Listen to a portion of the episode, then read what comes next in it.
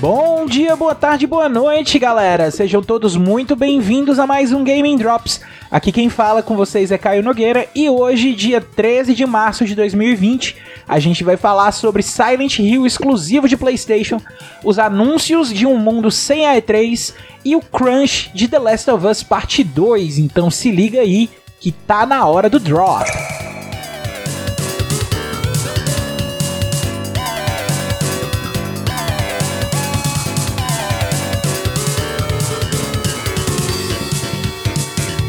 Rumor comenta uma possível grande reviravolta na situação do retorno de Silent Hill.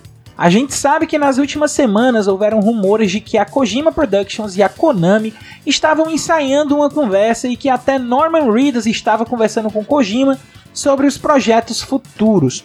Pois bem, nesse novo rumor é dito que quem está intermediando essa apaziguação da Konami e do Kojima é ninguém mais, ninguém menos que a Sony.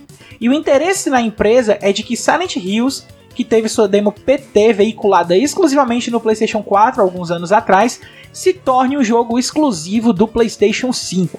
O rumor, surgido no site Rely on Horror, fala que a Sony está fazendo um esforço grande para trazer a série de volta à vida, envolvendo nomes como de Akira Yamaoka, compositor da série, Keishiro Toyama, diretor e roteirista do primeiro Silent Hill, e Masahiro Hito, que é designer de monstros da série, em parceria com a Sony Interactive Entertainment do Japão. Além desse jogo, um outro Silent Hill estaria também em desenvolvimento, esse com um envolvimento maior de Hideo Kojima. O rumor é que o segundo título usará interações com realidade virtual através do PlayStation VR e que Kojima terá liberdade criativa total. Seria um sonho ter Silent Hill de volta nas mãos de Hideo Kojima. Os rumores estão cada vez mais recorrentes acerca do tema, e como nessa indústria os rumores tendem a estarem certos, isso com certeza aquece o coração dos fãs da franquia, que está morta aí desde o lançamento do PT. Caso a Sony realmente transforme o jogo em exclusivo e estiver realmente intermediando essa trégua aí entre o Kojima e a Konami, é justo que o jogo se torne exclusivo sim. Devemos ter notícias aí sobre todos esses rumores aí em breve.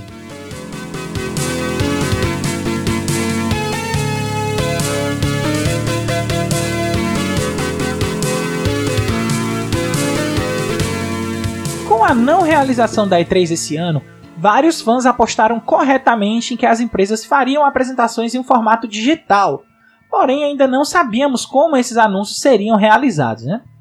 Isso aos poucos está sendo descoberto, já que as próprias desenvolvedoras estão comentando sobre a situação da E3. A primeira a se pronunciar foi a Microsoft, que no mesmo dia do cancelamento da E3, da confirmação do cancelamento, avisou que celebrará a nova geração de videogames em um evento digital. Em seguida, a Ubisoft confirma que está estudando possibilidades de um formato digital para seus anúncios, dando a entender que trabalha em parceria com a ESA, a empresa que produz a E3, pois no anúncio as logos da Ubi e da E3 aparecem lado a lado. Posteriormente, a Nintendo veio declarar que apoia a decisão da ESA em cancelar o evento e que continuará a flexibilizar esforços para manter seus fãs atualizados das suas novidades. E mais recentemente nós tivemos aí a Square Enix, que em declaração confirma que irá mudar a forma de anunciar suas novidades em breve. Então as previsões que as empresas correriam para o formato digital depois do cancelamento do E3 estavam todas corretas, galera. Então, seguindo a nossa linha de raciocínio, com os anúncios acontecendo nesse formato diferente, a nossa futurologia aqui foi que as empresas iriam perceber que o formato digital era muito mais vantajoso para elas do que simplesmente aparecer somente na E3, né? Cabe aí agora a ESA e a E3 saber como fazer para conquistar as empresas de volta ainda a tempo do evento de 2021, caso nossas previsões aqui ocorram com precisão. Lembrando que a gente fala aqui, claro, das conferências que acontecem antes da E3 e não da E3 propriamente dita, uma vez que as conferências é meio que considerado antes da E3, alguns dias antes da feira mesmo acontecer.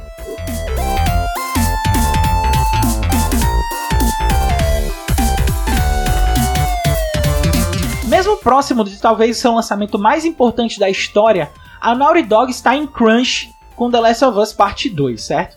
processo de crunch, gente, acontece quando o estúdio decide estender a jornada de trabalho dos seus funcionários para que os jogos, às vezes aí com um calendário mais curto, recebam uma carga de trabalho maior para poder finalizar alguns tópicos importantes, dar mais polimento O que a gente esperava que não acontecesse com The Last of Us Part 2, uma vez que o jogo foi adiado ainda no ano passado, né?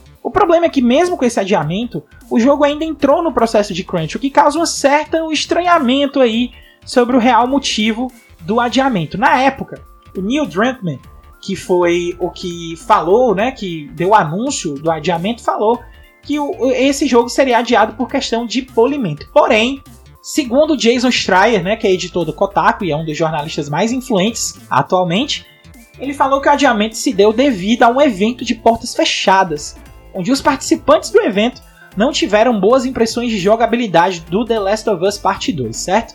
Vale lembrar aí também que não é a primeira vez que a Naughty Dog se envolve num caso de crunch. Lembrando que depois do lançamento de Uncharted 4, a Naughty Dog teve uma debandada de 70% da sua equipe efetivada.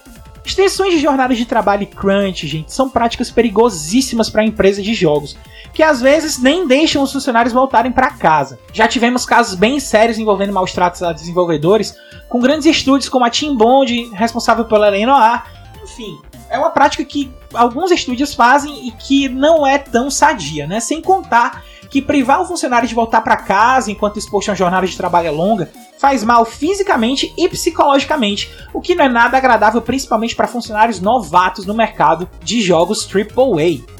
Esperamos aí que a situação se resolva logo e que The Last of Us Parte 2 seja lançado sem prejudicar ninguém.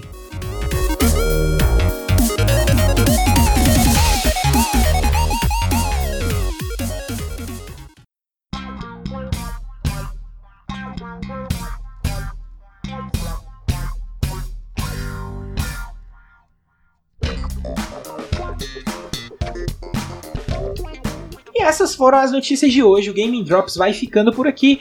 Lembrando a todos que caso queiram entrar em contato com a gente, basta nos acionar na arroba Gaming Drops no Twitter ou mandar mensagem de áudio diretamente pelo Anchor.